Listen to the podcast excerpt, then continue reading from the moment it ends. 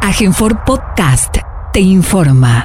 Estoy en estos momentos con el doctor Williams Dardo Caraballo, abogado, especializante también de causas de lesa humanidad. En este caso vamos a hablar con él por un tema muy importante, que también lo mencionaba hoy en el principio del programa, la denuncia que hace pocas horas nada más realizó el doctor Caraballo al este, justamente juzgado federal por una situación que se dio el 5 de octubre en un acto del presidente Mauricio Macri, también candidato a presidente de la Nación. Doctor, buenos días, gracias por atendernos. Bueno, ¿podría comentarnos un poco los detalles de la denuncia que hizo en el juzgado federal?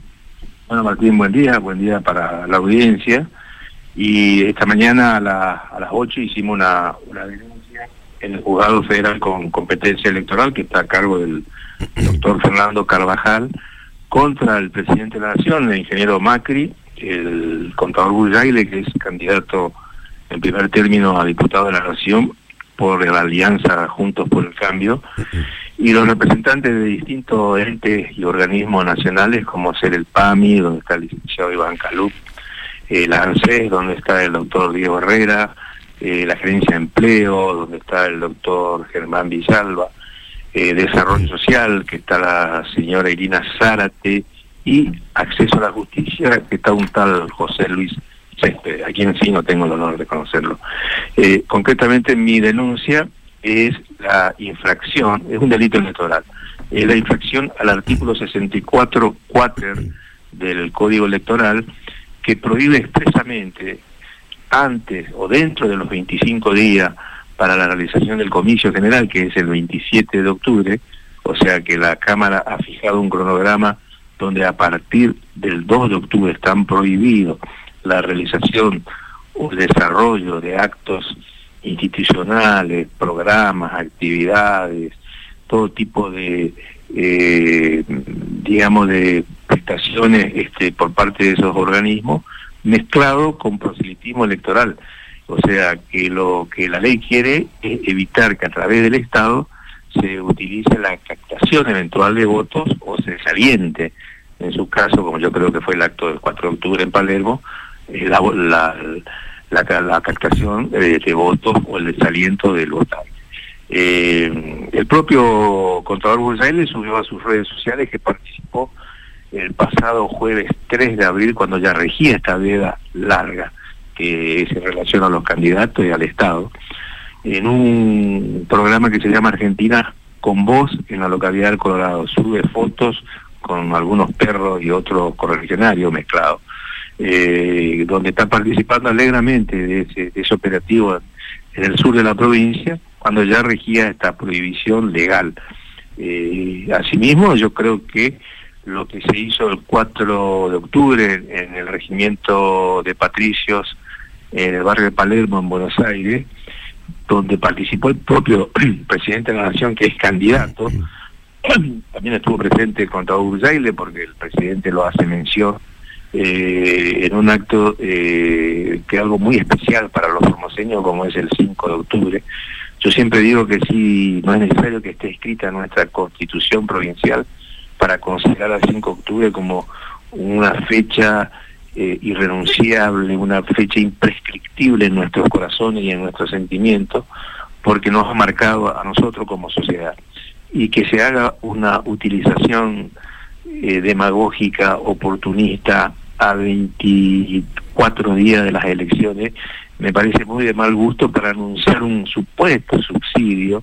Y bueno, y también digo que tenemos autoridad moral porque en el año 2016 conjuntamente con víctimas del terrorismo de Estado, como es el caso del doctor Pedro de la Esquivarra y Adriano Acosta, en compañía de un dirigente reconocido, dirigente radical como es el doctor Juan Eduardo Davi, que tiene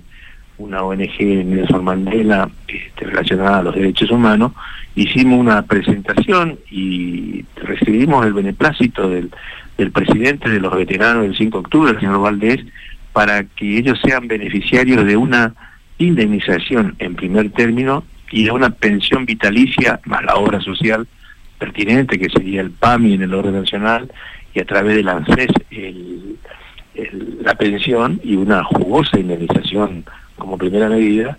eh, sin ningún tipo de especulación porque entendemos que este es un acto de reparación histórica para quienes defendieron el Estado de Derecho y yo siempre estoy y digo y estoy convencido de que ese ataque irracional, demencial, arteo a nuestra guarnición militar durante la vigencia de un gobierno democrático, le puso fecha y hora al golpe del 24 de marzo del año 1976. Eso apresuró los tiempos para el golpe que estaban madurando el sector reaccionario de la derecha más sanguinaria argentina y el golpe fue el inicio de la noche más oscura que vivimos como, como sociedad. En este sentido yo creo que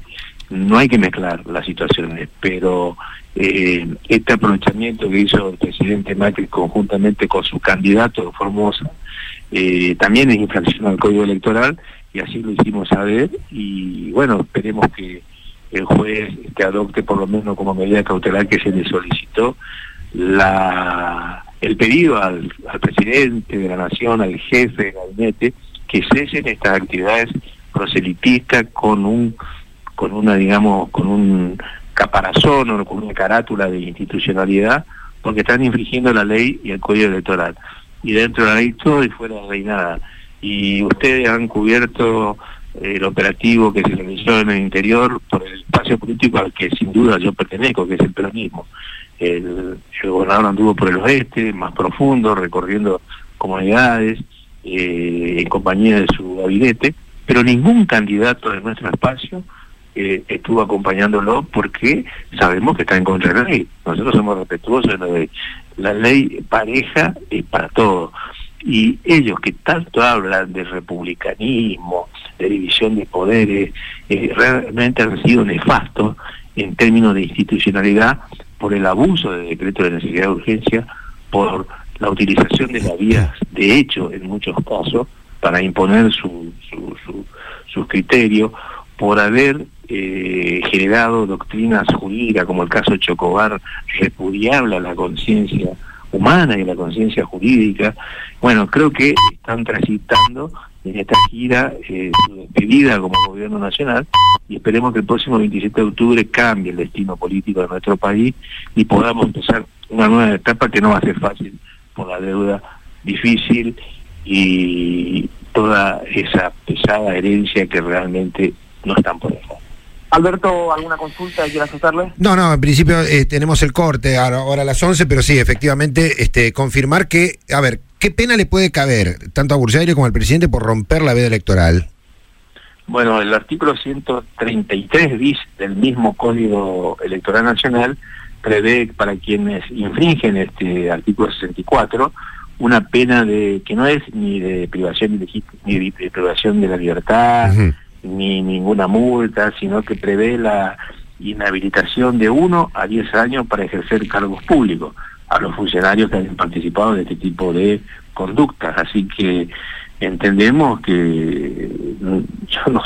no pretendo este, que se nos sancione, este, bueno, la ley así lo prevé, yo, yo quiero que dejen de utilizar al Estado para hacer proselitismo político eh, bajo la caparazón de programas institucionales y que esté Burjaile poniendo la carita, lo mismo que hizo el presidente en, Patricio el viernes pasado. En plena veda electoral, ¿no? En plena veda electoral, utilizando algo que es un sentimiento profundo para todos los formoseños y que él no entiende nada de nada realmente, está cada vez más ido, ido en términos literal. Y bueno, esperemos, Alberto, que este, tengamos un gobierno de otro signo este, que defienda lo nacional y, popular a partir del 10 de diciembre. Gracias por atendernos. Martín, volvemos con vos en un rato. Hasta luego. Ahí estaba el doctor William Claro Caraballo.